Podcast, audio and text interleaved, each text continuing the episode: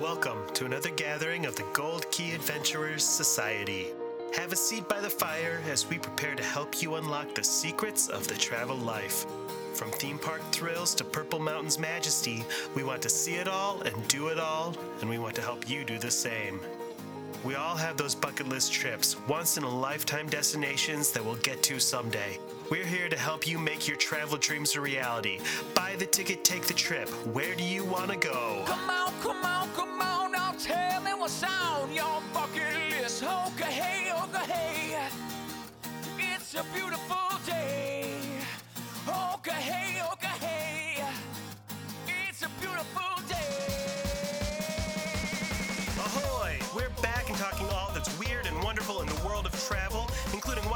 Try to smuggle tarantulas in your pants and more travel trends from Heather. Swap the poop deck and fasten your life vest. It's time to hit the trail with the Gold Key Adventurers Society. It's a quiet, foggy night on the docks, and I pull the lapels of my trench coat up to protect my neck from the cold, salty breeze blowing in off the water, and my face from the curious glares of shady men doing shady business in shadowy corners.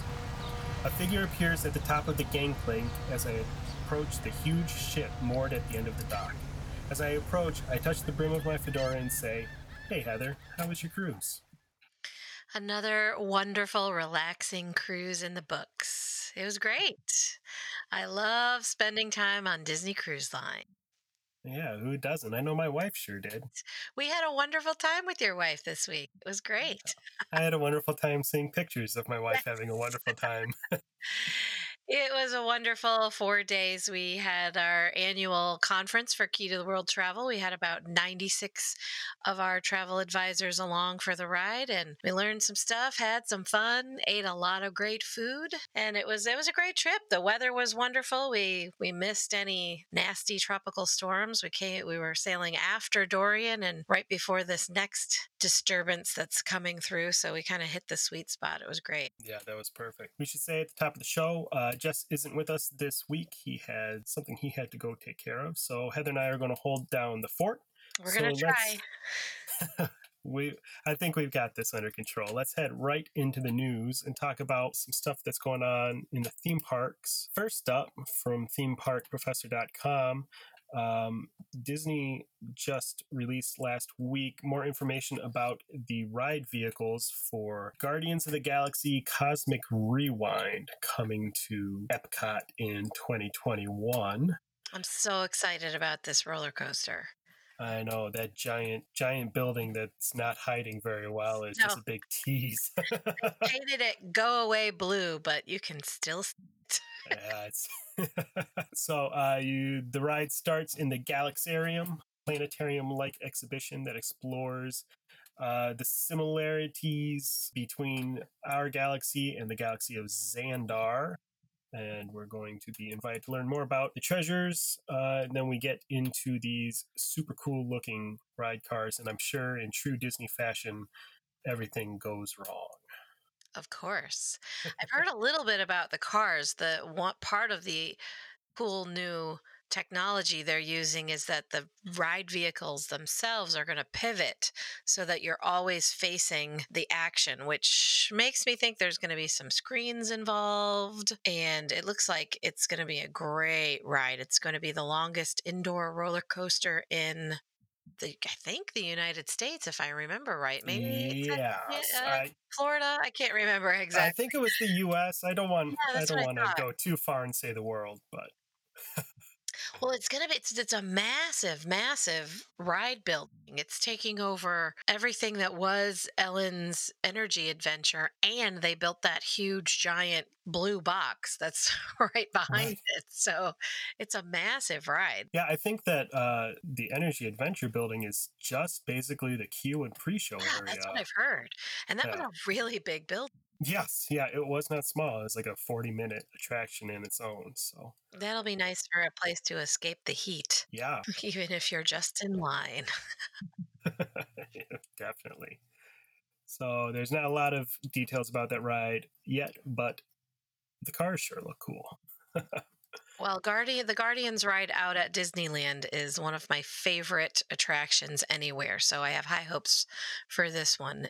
At Walt Disney World. Absolutely. On to uh, the other Magic Castle in Orlando over at Universal Orlando. Uh, just this past weekend, the new uh, projection show on Hogwarts Castle opened up. Dark Arts at Hogwarts Castle Show features projection mapping on the castle, pyrotechnic effects, and fog.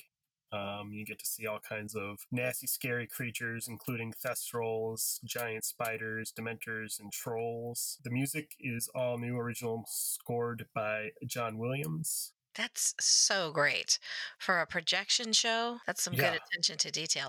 I've seen some photos of it, but I haven't caught it in person yet. I missed it last week.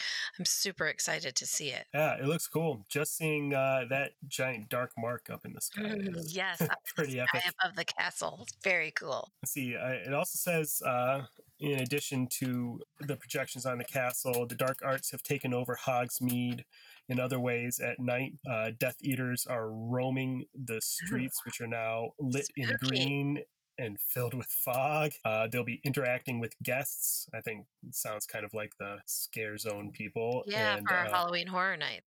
Yep, and they'll be performing magic around the streets of Hog Hogsmeade. That's going to be a great addition. I personally just experienced Halloween Horror Nights last week for the first time, and it's i- it's an experience. I have to tell you, it's the the the haunted houses are just incredible. The attention to detail on those sets for the the haunted houses just for this event are out of this world. The Ghostbusters house was my favorite, I think, followed closely by Stranger Things and Us. They we really felt like you were walking through the movie. It was amazing. Uh, the classic Monsters house was terrifying. I think my heart stopped a few times in that one, but it's Yeah. a great experience if, for Halloween fans and people who are uh, really into haunted houses and being scared. I highly recommend Halloween Horror Nights, and that's that's cool that um, the Wizarding World of Harry Potter is kind of getting in on the Halloween season. I love it. Yeah, that's really cool. Um, and I think that in a couple of weeks, once we get a little closer to spooky season, we're going to talk some more about spooky stuff. So Love it. uh, we'll dig more into this later. Um, one last story from the uh, theme park side of things. Let me find where I hit it. All right, so now this particular article I'm looking at is from Time. Um, everybody got all the good feels uh, early last week from the story about uh, Jermaine Bell, the seven year old boy who took the money that he'd been saving up for a trip to Disney World and he uh, donated it to help feed. Uh, evacuees from Hurricane Dorian. Disney went ahead and surprised him by giving him uh, a trip for himself and his family to go out and see the magic anyway. I saw that. That was such a great story. So, a group of Disney employees and I'm sorry, they're not employees. This article is bad. Cast members. Yeah, get it right, time. Um, so, a group of Disney cast members, including the main man, Mickey Mouse himself, uh, showed up outside his home in Florida and thanked him. Okay, that's amazing. Yeah, yeah, just just to have Mickey. Just to Show have up- Mickey Mouse show up at your house, that's a good day.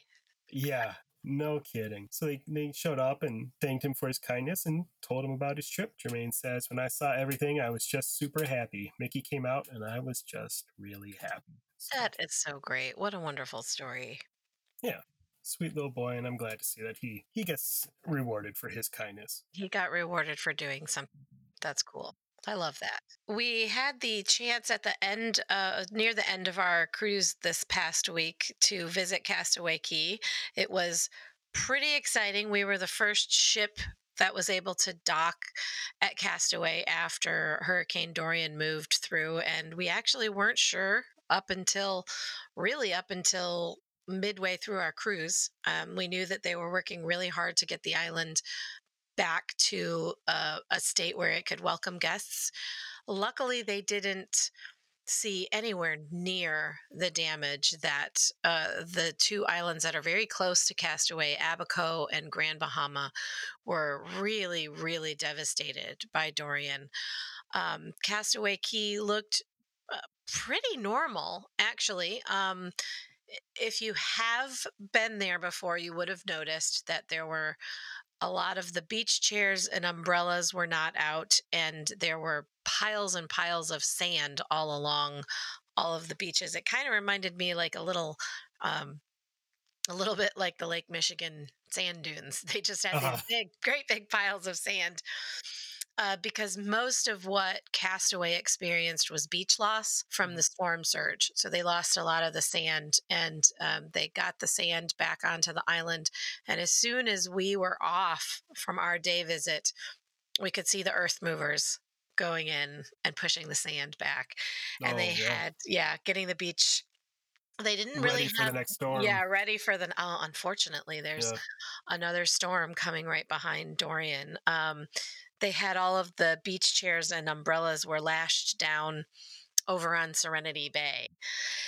And actually, that was where they had the most loss on the beach. Serenity Bay had some pretty serious erosion. There was about a, a four foot just drop off. You walked out, and to get down to the beach, there was like a four foot bank that they needed to fix. Um, just a, some mild. We saw, we noticed some a couple of outbuildings that had some damage to the roofs, but they were fixing those. And um, some of the cabanas had some minor repair work that had to be done. But all in all, Castaway Cay really missed the the hard eye wall of the storm and, and was pretty much spared. Um, one of the cool things that we did get to witness was when we stopped at Castaway, they were offloading relief supplies, just crate after crate after crate of bottled water and generators and building materials that uh, they offloaded at Castaway Cay, and then they'll take uh, over to Abaco on boats. So that was that was a really cool thing to see all of the relief supplies, and that was our sailing. I think was the third or fourth ship that had dropped stuff like that off. Yeah, it's a mountain. I saw some pictures. There's a lot of so lot much of, stuff So and much it's water. great yeah the um, disney cruise line is really trying to support those islanders that uh, that that support them um, those are the people who come over and do all the excursions for castaway cay and um, it was it was sad not to see any of those tours running because you know we knew the reason why and those people have had their homes destroyed. Um, uh, I did come across uh, an article uh, in Travel Weekly and saw another one on Lonely Planet that the Bahamas are really urging tourists to please continue to visit the sites that were not affected by Dorian, which was really, I mean, the Bahamas stretches for hundreds of miles. It's so many Yeah, islands. it's how many? It's like over 100 islands, isn't it? hmm And really, what was affected by Dorian was Grand Bahama and Abaco. Um, Nassau, we docked in Nassau and it looked completely normal. Nassau had absolutely no effects of the hurricane. Uh, so the uh, the tourism and aviation minister for the Bahamas is is encouraging people to continue to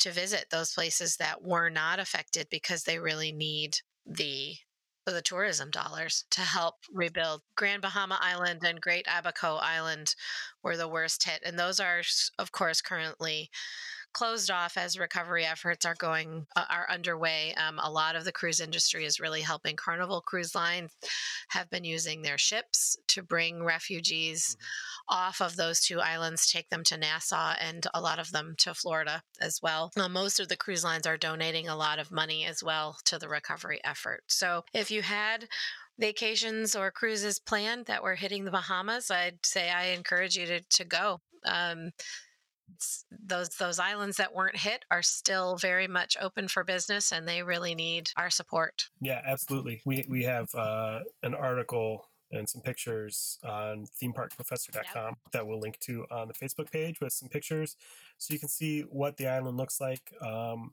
a lot of exposed roots, like you mentioned, Mhm, the yeah. erosion, and something that never even crossed my mind. But uh, all of the full, a lot of the leaves are brown Yes, just because that- salt water. Yes, I noticed them. that. Yeah, a lot of the the um, palm trees had a lot of brown palm fronds, and um, not all of it. I have I had previously been on Castaway Cay after a hurricane, and it was completely brown. Uh, I didn't notice that this time.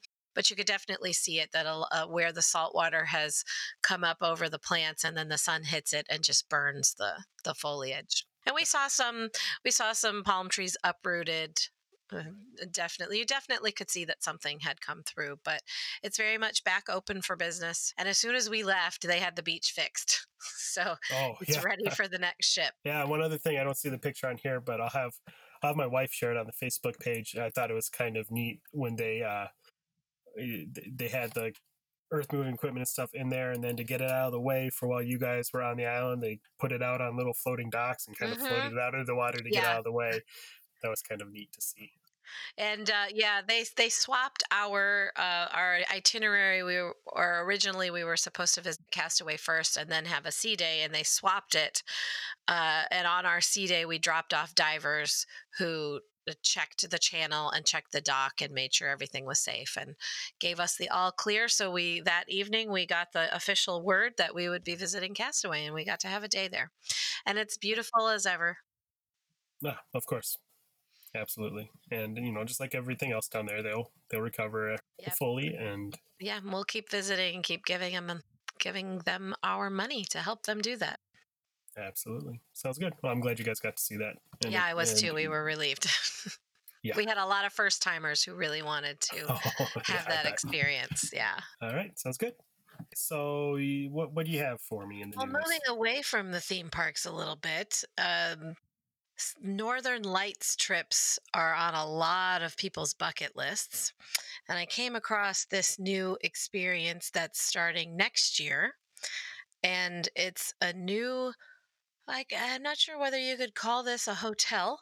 Um, they're called north pole igloos and their founder is billing them as the northernmost hotel on the face of the planet. And basically it's glamping at the north pole and getting as close to the northern lights as possible. Eh, the package includes two nights in Norway and then flights from Norway up to the North Pole, one night in an igloo on the North Pole, chef prepared meals, security, and an Arctic wilderness guide. But there is a catch.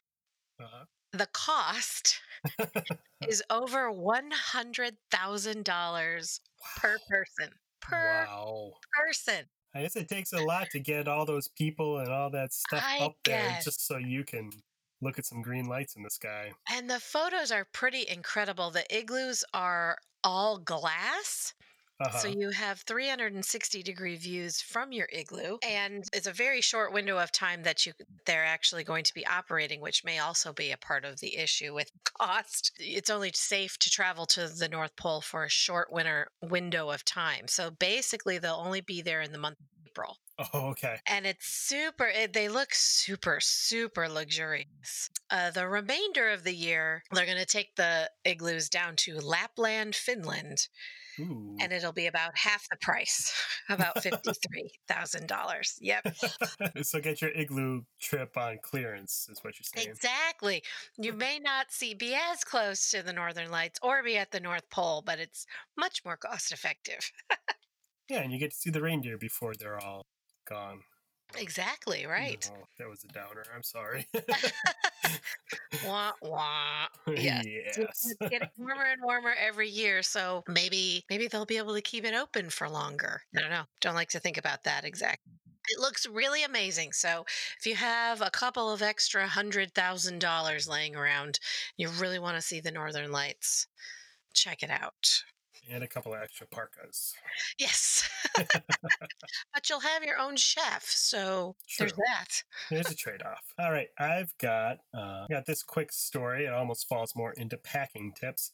Um, uh, how to pack smarter, according to this is an interesting trio um, giving us advice here: Richard Branson, Barack Obama, and Chrissy Teigen. Oh wow, yeah, yeah, not what I was expecting you to say at all. uh, yeah. So um, Chrissy Teigen says uh, plan specific outfits and them all together. That way, you're not just throwing a bunch of random skirts That and is a shirts really and good advice. I do that pants and everything. Um, Barack Obama says to help him travel lighter, he has started going almost the way of Steve Jobs and having, uh, Wearing the same thing every day.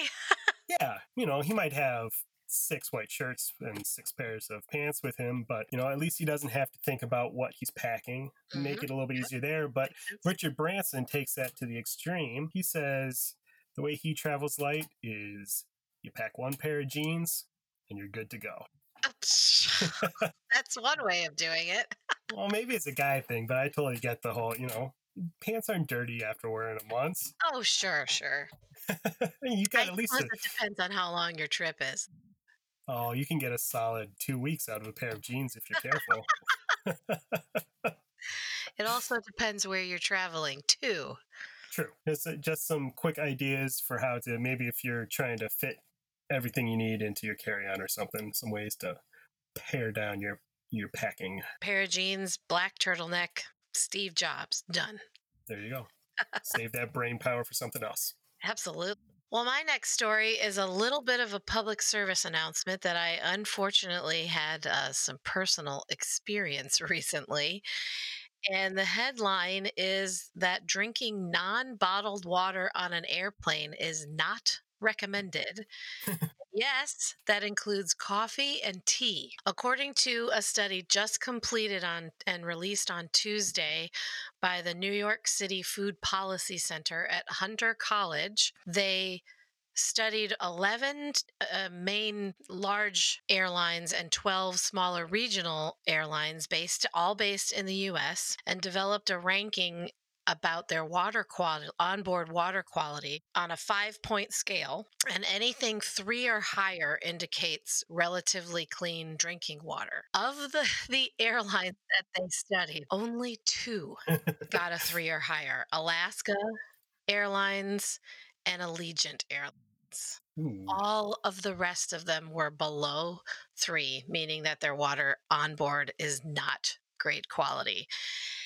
And JetBlue was a huge offender. They ranked at about a one, and they tested all of the mainland main airlines that they studied tested positive for E. coli and coliform bacteria. Mm, we know what that means. Yes. I had a recent experience when I was traveling out to Disneyland over the summer, and it's the only thing I can figure out because it's I got a terrible, terrible case of food poisoning. And the only thing that I ate that was different than the people I was traveling with was that I had coffee on the plane that morning. So I'm pretty sure that's where it came from.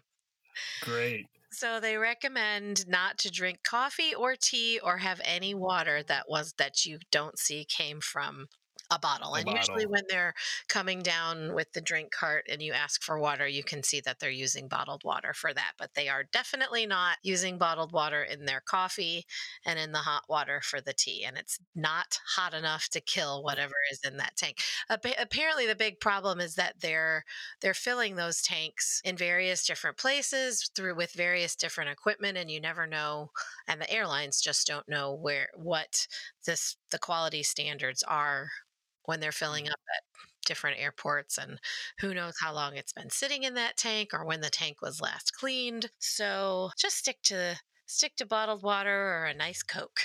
Yeah, get your caffeine from an alternate source. absolutely It's a little scary that the major airlines can't do a better job of that all than the major airlines it's insane yeah, they're too busy fighting with their mechanics or something. Yes, so I I have, have now have sworn off coffee on airplanes forever. I will not do it again unless I'm carrying on my own Starbucks that I got in the terminal before I got on the plane. Yeah. Okay. Well, I think we both have some stories about um, people trying to pull off some pull off a quick one going through TSA. Um, I'm going to go first with mine. So uh, this one happened at Indira Gandhi International Airport in New Delhi uh, last week, um, and a security agents stopped a man who was trying to sneak through uh, the security line by dressing up as a man 50 years older than what he was. He had a stolen passport, right? That's right. Yeah, he was trying to uh, come to America for a job. Allegedly, he uh, his fake passport was for a man uh, 81 years old. So uh, Jayesh Patel was stopped by airport officials for trying to go through the line with a fake passport and a very bad disguise. He's 32 years old. Um, he was he was wearing uh, traditional looking clothes. He had dyed his hair and beard white and came in. Uh, he was riding in a wheelchair to try to make the security agents think that he was 81 years old. Um, unfortunately, he didn't do anything about his face, which was totally free of wrinkles. Yeah. Uh, um, and and he also had some really bad fake some prescription glasses. I saw the photos and it's just so hilarious. it looks it's like it's cartoonish. bad Halloween costume. Yeah. yeah. I guess if you're trying to sneak by on a stolen passport, you might want to find one closer to your age. yeah, Maybe? that's that's generally helpful. Yeah. Yeah, you can you can pull off a couple years, but not fifty. Well, this headline that I saw of someone trying to fool airport security was man caught attempting to smuggle dozens of tarantulas in his luggage. Oh no! He told authorities that he's just passionate about insects. This is nuts. It was a Polish man who was arrested at an airport in French Guiana in late August this year after trying to smuggle, this is the part that's insane, nearly a hundred tarantulas. Where He do you even get that many tarantulas? I have no idea. He had 38 f- adult full size tarantulas and I mean some Uh-huh. of them they some of the species of tarantulas can get like the size of a dinner Right? Yeah. he had about 50 adolescent spiders and then dozens and dozens of egg filled cocoons. when he was stopped by airport security, he was trying to board a plane to Paris. Mhm. And he told authorities he's just so passionate about insects that he was bringing them back with him. Like and as weird as it sounds apparently it is not technically against the law to transport live tarantulas on an air which freaks me out however it is really heavily regulated and I should hope so. thank goodness i mean if you've seen snakes on a plane i don't want to i don't want to imagine those spiders getting out so i mean he, it's not like he put them in his check bag he was trying to take them right onto the cabin Well, here's my question. Uh, I'm I'm curious about the logistics, right? So right inside his carry-on bag, did he have smaller individual containers these spiders were in, or did you just shove them all in there? I So when they find them, do they unzip it and they come flooding? mu- can you imagine I like to imagine that. Yeah. Oh. That is crazy. the article goes on to talk about some of the other weird stuff that people have tried to smuggle. In 2018, a man was arrested at JFK in New York City for attempting to smuggle 70 live finches.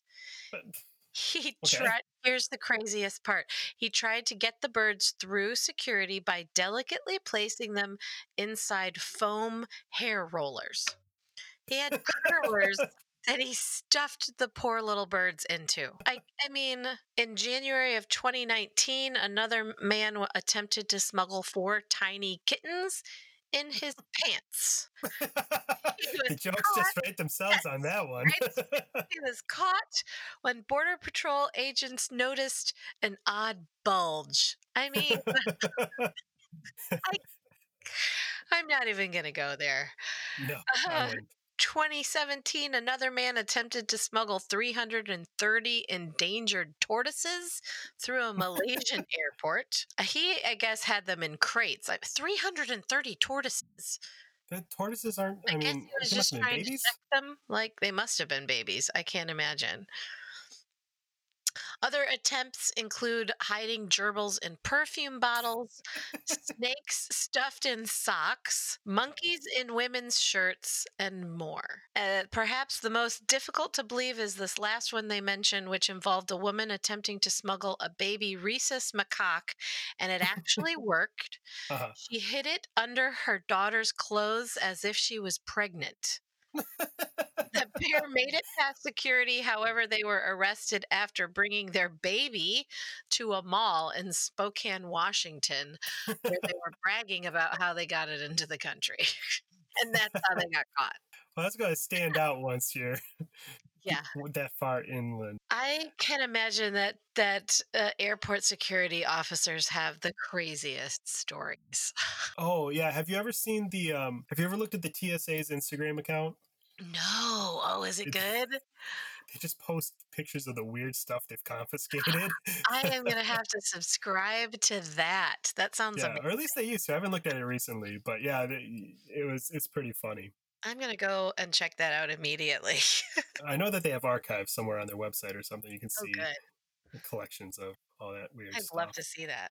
Well, the other question I have about this is like, I get maybe the tarantulas and the monkeys and the tortoises, but why are the people risking it all to smuggle in something like finches that you can Like get at 70 PetSmart or, or or kittens? 70 of them? Yeah, the kittens one is is particularly weird because you can find kittens that need homes. Like in a cardboard box on the street corner. yes, yeah. exactly. All right. Well, um, on this show, we're all big fans of the Wizarding World of Harry Potter. Yes. Um, how would you like the opportunity to spend the night in Hagrid's hut? what? Yeah, uh, not just one night, but entire week. Is this for real? Yeah, this is an opportunity. Uh, it's available in North Yorkshire in the UK. And right now, there's a contest that you can enter um, where you can win uh, a severely reduced rate of one pound. That's one dollar twenty three cents uh, for seven nights with up to five of your friends at uh, a recreated gamekeeper's cottage in Yorkshire. Um, a single night in the hut usually costs uh, three hundred and sixty five dollars. Hey, that still sounds like a bargain. Yeah, no kidding. Especially uh, this this prize. It's not just you stay in this in in Hagrid's house, but you also um, you get a ride on a steam train from from the actual station that the Hogwarts Express stops at in the films. King's Uh, Cross. yeah. yeah. Yeah. I, I don't know if it's actually King's Cross in the films. It does not specify where it comes to, but maybe that's because they assume that Americans reading the story just don't know. uh, but anyway, so you get you get a steam train ride, uh, a magical uh, hamper, as those quaint Brits call it, uh, full of Christmas presents uh, delivered by Santa, an enchanted afternoon tea while being entertained by Harry Potter himself performing magic for you. Um, that comes Nice. courtesy of Luke Williams, who is the UK's best Harry Potter lookalike and usually works at Alnwick Castle in Northumberland, where he performs as Harry year round. Hey, that sounds like a fun trip already. Yeah, and they Let's will also go there. plus get a chance to meet Hedwig while you're there. That's so cool. Yeah, it's really cool. And this this cottage looks incredible from the pictures that they have of it. The outside is exact shape of uh, Hagrid's cottage. It looks like it, but the inside is a lot nicer than Hagrid would keep it. Of course. Um, and probably has fewer weird creatures. We just talked about giant spiders. Hagrid had a, a, a love of large spiders. yeah, no spiders, but there is a giant copper clawfoot tub that Oh. Looks like it's rather nice for soaking in. So I will make sure to put a link up for this contest. Yeah, we on should our Facebook encourage page. our listeners to enter that contest and then take me with Absolutely. Yes, please. You can you you get five friends. So if you need a fifth, contact Heather. So, have you ever thought about running a marathon? I can honestly say no. Either. It is definitely not on my bucket list. I know it's on a lot of people's, though. However, if I had to run a marathon, I think I found the one that I would choose. It's a marathon in Bordeaux, France. It's called the Marathon du Médoc. And what makes this interesting is that it's not just a marathon, it's also a wine tasting not just wine actually so all along the 26.2 mile course there are 23 different stops where you 23 different stops where you get to taste different wines from the region, paired with things like uh, cheese, oysters, ice cream, and at least one break. Yes, at least one break for steak. It says the the route winds through vineyards in the Bordeaux region, past the beautiful chateau, and all along the way, it allows runners time to stop to sample cheese, ice cream, oysters, and various other delicacies as they race through the 26 miles. So nobody's going to be setting any qualifying times for the Boston There's Marathon no on way. this one. Absolutely not. It's this is encouraging. It says despite the extreme conditions, no contestant has ever died. oh, well, that's good. Great. Now that I think about it, if I get to stop once every mile or so for a for a quit for a snack, I might be able to run a marathon. Run a mile, stop and have a break, a glass of wine, a snack. It does say that every participant has to submit medical certification that they're in good health in order to compete. And it generally takes about six and a half hours for participants uh, because they're encouraged to take their time. and all of the athletes are required to show up in costume. It does not specify what kind of costume. One journalist for The Guardian who covers the race and participated one year did say that there is an awful lot of projectile vomiting that happens on the course. I feel like just running a regular marathon, I'd probably be projectile vomiting anyway. So at least it's an excuse. That's if you pair running 26 miles with a lot of drinking and a lot of eating. That that's not surprising. The race takes place every September. So this year's race is full. Uh, there is a waiting list, but uh, you can already sign up for next year and start training with a bottle of wine. I mean, I've heard of they do like um, I think there's a cider 5K, hard Yeah, cider I've 5K here in those, Grand yeah. Rapids, and I'm sure that being in Beer City, USA, we've got a similar beer one, but they're short races. A, marathon marathon. with steak and ice cream and oysters and all that wine. That just sounds. I mean, I guess they they they throw the food in there too, so that you're not just ingesting a bunch of alcohol and then running. But man, I can't imagine what that must be like running with a full stomach. uh, the only and thing I want to do after I eat a steak is take a nap. So Absolutely, yeah. Yeah. I'll have to start training for that one. Yeah, I mean, the training program sounds pretty appealing to me. Run a little bit, stop and have a glass of wine. Run a little bit, stop and have some ice cream. this I could love be a good way to get a lot of people into Yeah. fitness. I love the French. well, I've got another one more story uh, about movies and uh, people in fancy costume, I guess. Um, pack your petticoats and monocles and get ready for the adventure of a lifetime, says this article. Um, so the Downton Abbey movie, the long-awaited movie, is yes, coming out just a couple of weeks, I think, or uh, one week, very soon. very soon. Yeah, I cannot wait. Yeah. So I am uh, a Downton Abbey fan. as our we we fell off a long time ago. We should Ugh, you got to finish. there's so many things to watch.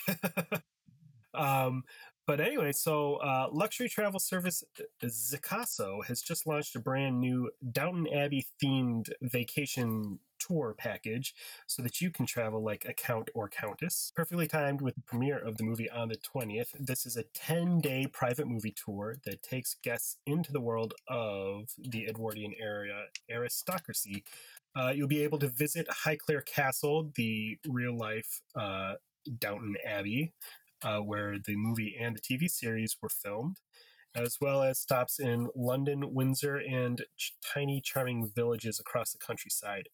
Um, but what really makes this pretty cool is some of the immersive type experiences uh, that you get to take part of to make you feel like you're part of the world of the show. Um, at Highclere Castle, you'll enjoy a high tea picnic where you'll be waited on hand and foot by the staff of the uh, of the castle. Then, when you head to London, you'll have tea at the Ritz. take a cooking class that focuses on Mrs. Patmore's recipes, and Yes. then dance the night away at a retro jazz club.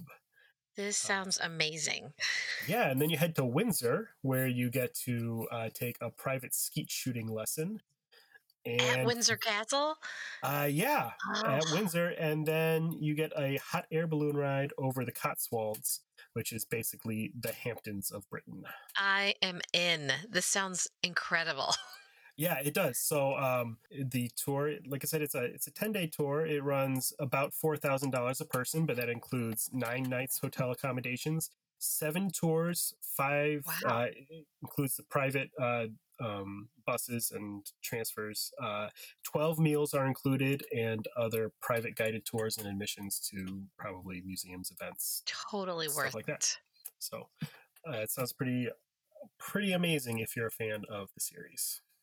And I, I really, I love Downton Abbey. I would do that in a heartbeat. It sounds amazing. Yeah, it does. And actually, when you think about it, you know, the story kind of makes it sound like it's really expensive, but for all that experience and for for ten days, that's actually Yeah, really actually, that's a really, it's a really good price for the amount of private experiences and the level of service. It sounds amazing.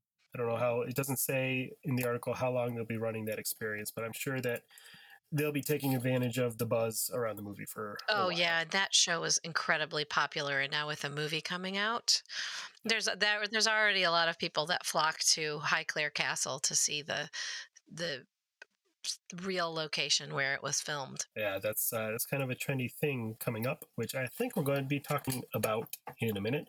But first, let's have a word from our sponsor.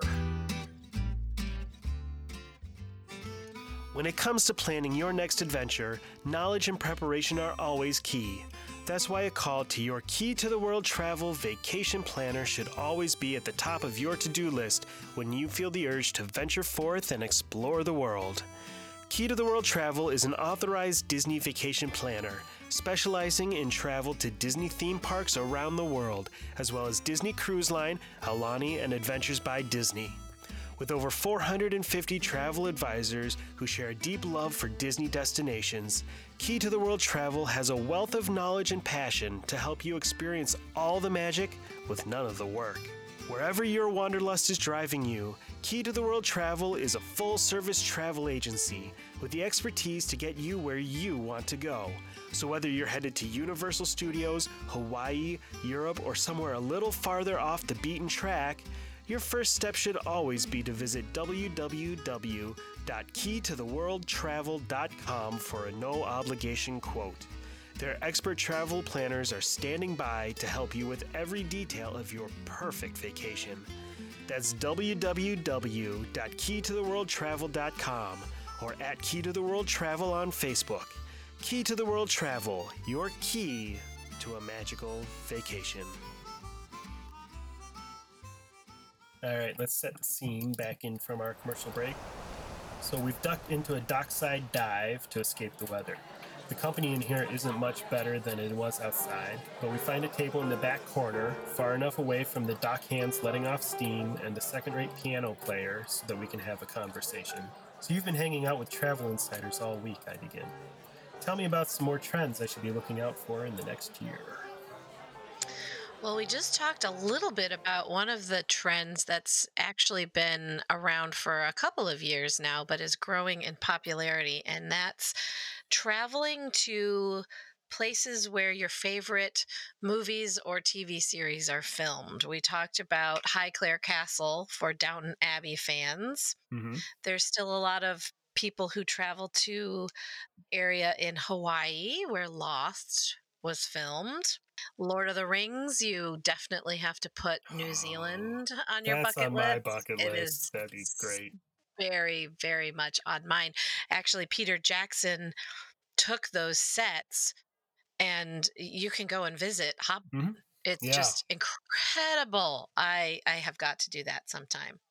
Uh, Game of Thrones fans have increased travel to Croatia, Iceland, and Northern Ireland, where they filmed that series. There was an interesting one that I came across this week uh, that I'm I don't know how I feel about this one. You tell me.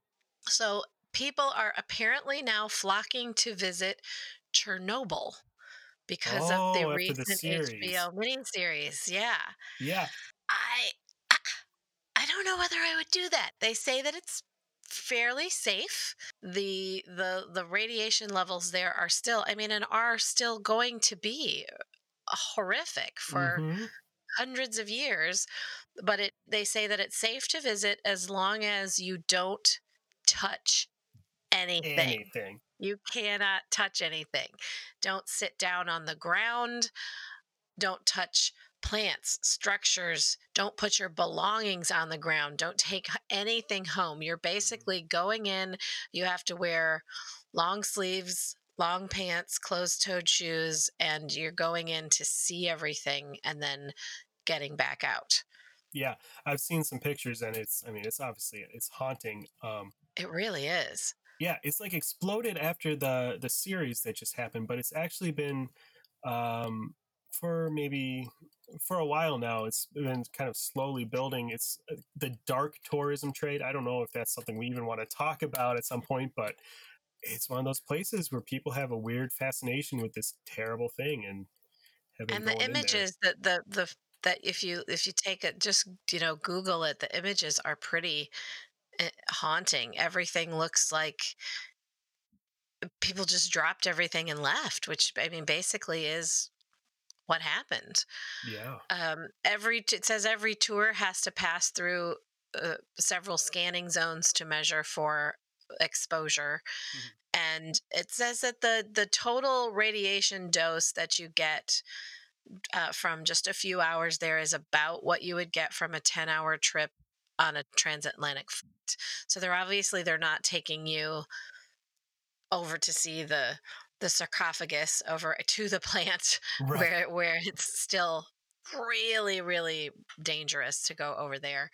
The, it's a one day tour that depart from the capital city of kiev and it ranges from 90 to a 100 dollars to go and see it. And i guess one of the most popular spots is the abandoned amusement park and I, Mhm. uh, the pictures of that are just crazy. The the Ferris wheel always- is still there, and yeah, the, I mean, I think that's kind of a that's definitely a thing that some people like i- i- in the the dark tourism trade that you mentioned.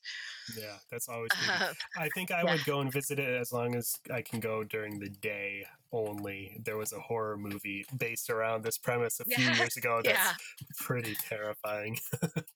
Well, and I'm not sure there's much. There's really not much living anywhere around that that area at all anymore. The the wildlife has been decimated, and Yeah, no, Just- there was something in the news recently about oh, was it fish or there, there's something I don't remember. There was something weird about they were starting to sell stuff that was from animals from that area or that had passed through that area as kind of No, like thank a you. novelty gimmick. I don't remember what it Yikes. was. no, thank you. Uh, yeah, no. The news story that Dan is trying so hard to remember is about Isotope Vodka, a new newly released vodka made from grain farmed in the zone around the Chernobyl nuclear power plant in Ukraine. A British team of scientists grew rye in the exclusion zone around the former power station and distilled it with uncontaminated mineral water that also came from that area. While the grain was slightly contaminated, the distilling process reportedly cleaned that up. They've got the receipts to prove it. After the vodka was distilled, lab testing did not detect any abnormal levels of radioactivity in the vodka. The only thing nuclear about it is the name Atomik. Now being sold in at least one London bar, and the team that made the vodka are planning to give profits to the communities affected by Chernobyl. Thank you to the website eater.com for jogging my memory. And now back to our regularly scheduled programming. So, is there any particular movie or series that that uh, a place that you would want to see based on a favorite movie or TV show? Well, there's two that spring to mind. I know that you can. Um, is it the Tunisian desert? And you can. It's Tatooine, and you can. There's still some remnants of uh, filming from that. From Star would- Wars, yep. Yeah, I'd like to go see see that out there. And then um, I know that one of our agents seems like it's gone multiple times this past summer to see the Harry Potter in London, Mhm. The actual set tour, and that The looks set tour looks incredible. There's a whole Harry Potter tour you can do in London and the surrounding area. I would love to do that one. yeah. You go into the the dining hall, the Great Hall at Hogwarts and stuff. Yes. so- And every Christmas they have a Christmas banquet in there, and I would kill to get to do that one. It looks amazing. that makes me very hungry thinking about all that wizarding food. Yes. Well, this other trend we we touched on it a little bit earlier too when we were talking about the glamping at the North Pole. And it's that a new survey says that camping is more popular than ever, thanks in part to millennials and Gen Xers finally getting in on the trend. And I was a little The shocked by this one that that camping is the hot new trend uh, among millennials. I, I I guess I had a you know they they tend to be thought of as people who really like to take take time for self-care and and into luxury and that sort of thing and that definitely is popular among that generation yeah, um it's but cheaper. It is cheaper and and they're getting in on on the the camping lifestyle glamping is a part of that I wonder if that also includes the van life thing yeah that's a in good their point numbers. Because that's pretty That's- trendy right now. That is very trendy. Taking a van and turning it into a personal recreational vehicle. My sister is actually doing that right now with her wife. They're yep. converting a van into a camper. Uh, this this report noticed that uh, noted that there have been about seven million additional camping households in the United States tin- since 2014, and 77 percent of those new households that are getting into camping are from either um, uh, the millennial or Generation X group and that the camping industry has had some really impressive growth in the last five years. Um, about one third of all people who camp will describe themselves as lifelong campers. I have to admit that I, I feel like I've kind of outgrown that particular trend. I used Uh-huh. to be very much a camper. Um, I've been on trips where you know we we backpacked in the sand dunes of Lake Michigan and carried we carried everything we needed on our back, and we used to have a camper. And it's just not. I'm. I think I'm. I'm past that point in my life, but. you you you've done that, been there. I'm, I'm done with the camping. Yeah. I do love a nice luxury cabin. Uh-huh. so I guess that could be called glamping. One of my favorite one of my favorite resorts at Walt Disney World is the Wilderness Lodge. That may be the closest that I get to camping anymore. That's fine. Yeah, I know that I'm excited. Uh, you know, kind of in my 20s, kind of didn't camp as much as I used to, and I'm excited now that my son is getting into Cub Scouts and stuff. It hmm gives yep. me an excuse to get out all the camping gear and do that more. And I still do love a good campfire and making s'mores and but I don't really miss trying to cook breakfast over a fire in the morning. see, I, We've done that. that's uh, if I could do that every morning, I think I'd be pretty happy. Well, there you go. I keep on telling my wife that we're we're going to be we're moving off the grid, going to some holler down in Appalachia and living that life. So There you go. You're going to be on trend with that one. That doesn't happen very often.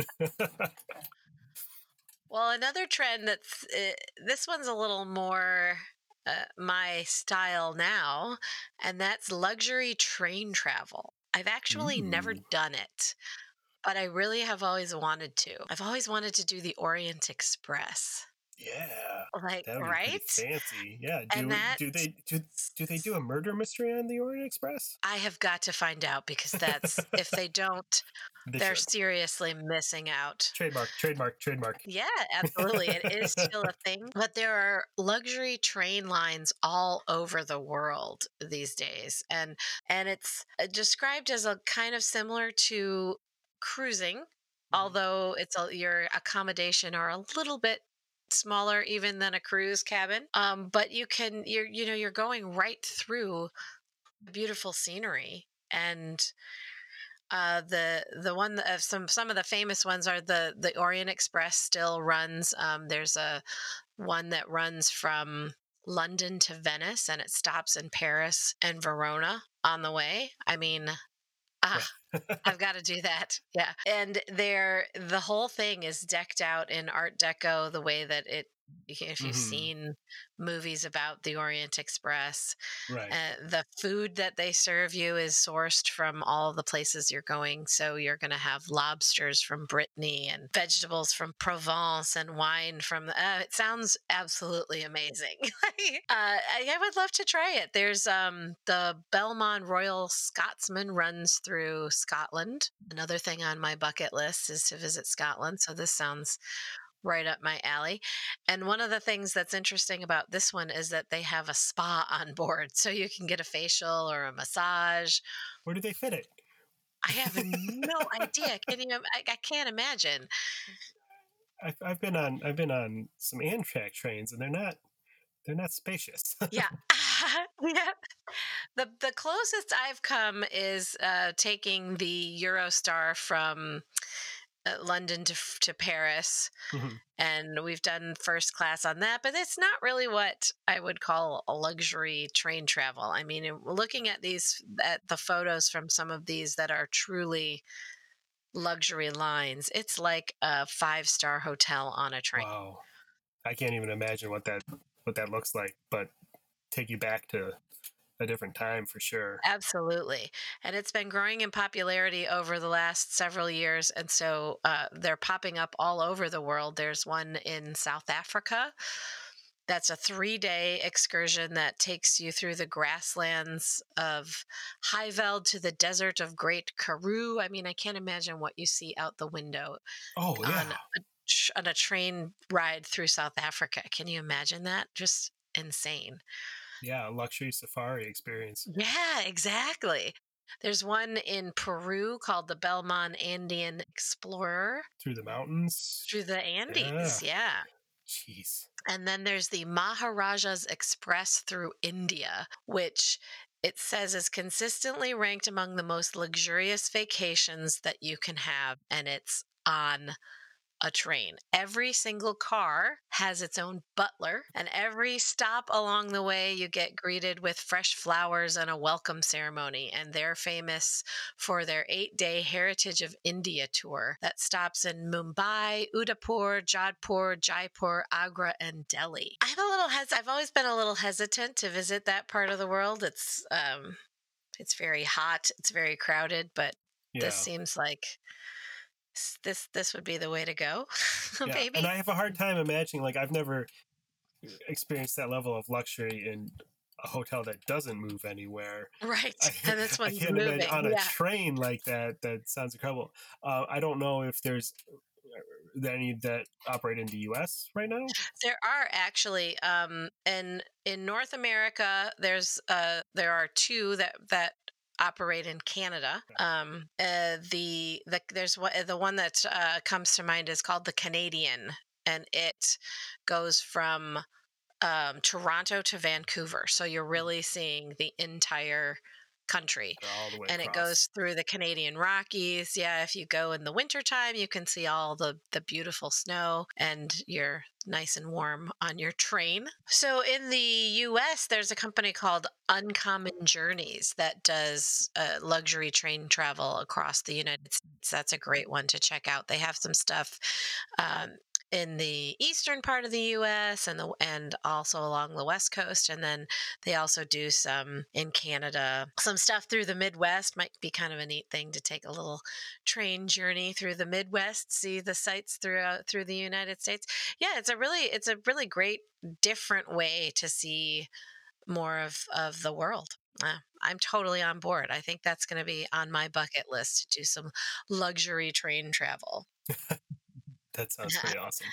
Um, some other interesting travel trends to watch for. Uh, one that I thought was kind of interesting is something that they're calling second city travel. And basically, the idea is that instead of visiting the uh, the the main tourist city that you that would come to mind for example paris instead of going to paris that you pick somewhere that's near paris and go and experience that so for example instead of going and spending a weekend in chicago maybe you would go and visit evanston illinois Gary, Indiana. yeah exactly Maybe not Gary, Indiana. I don't think anybody wants to visit there. i'm not sure that that would be the one that i would but no offensive to Gary, Indiana. Exactly, exactly. Lots of great industry in Gary, but it's kind of it's not necessarily at the top of my list of places to but I guess the sort of the idea is that a lot of the really famous places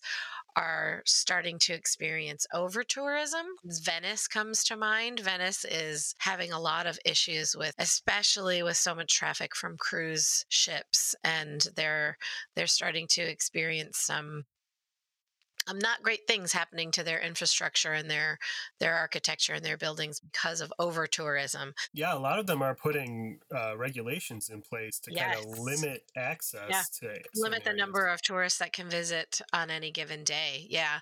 So there's a movement that's starting to pick up to see those same types of places by visiting a second city that's near, not the city itself. I thought that was really interesting.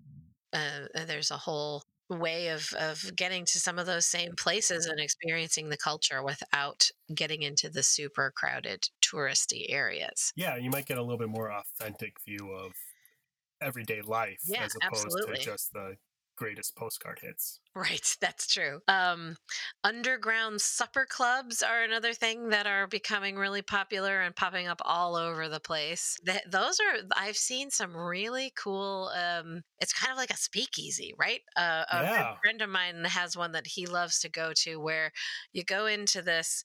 I guess it looks like a hot dog shop, hmm but you go to the back of it and you i think you pick up a phone or you knock on a door or something like that and they take you through to the main attraction which is this really cool speakeasy type uh, bar that's hidden Yeah, yeah. I just saw a story about a place that's like a bar with uh like a big lot of pinball machines that you have to like go behind a hidden door that's in like a it's hidden behind like a industrial dishwasher or a washing machine or something like that. that's and- cool yeah. Yeah. That sounds neat.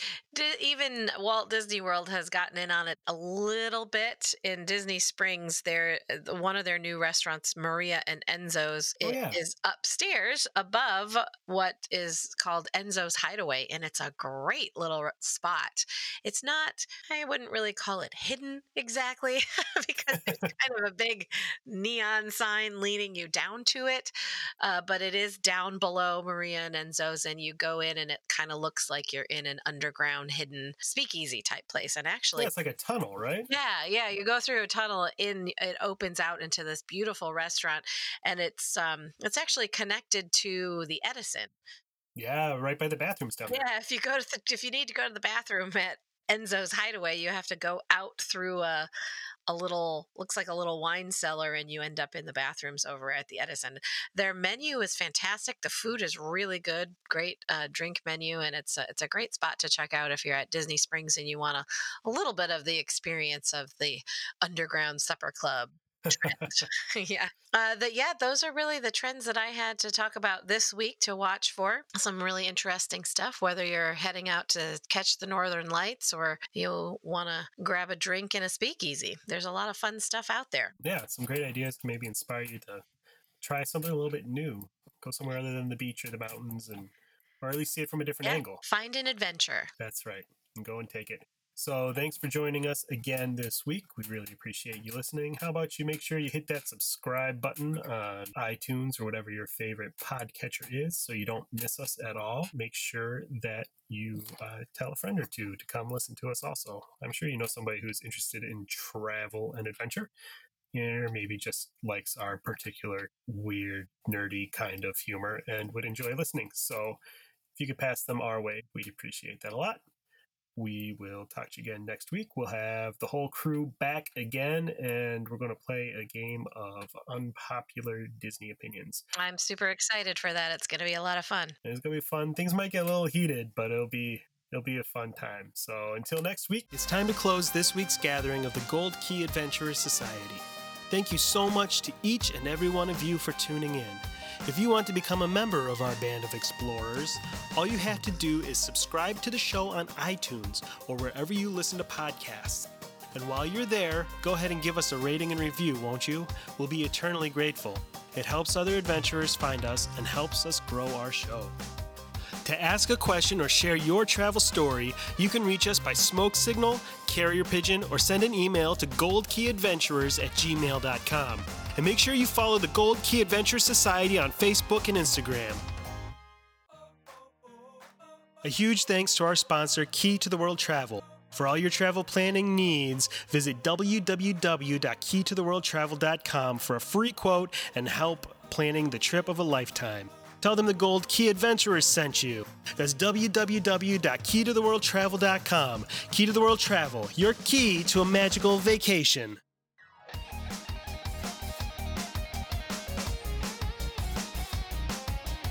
Thanks to Outer Vibe for the use of their song Hoka Hey for the intro and outro of our show.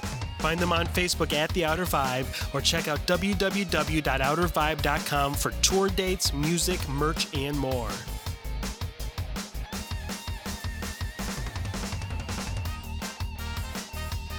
We'll see you next week for another meeting of the Gold Key Adventure Society. And until then, remember life is short and the world is wide, so go have an adventure.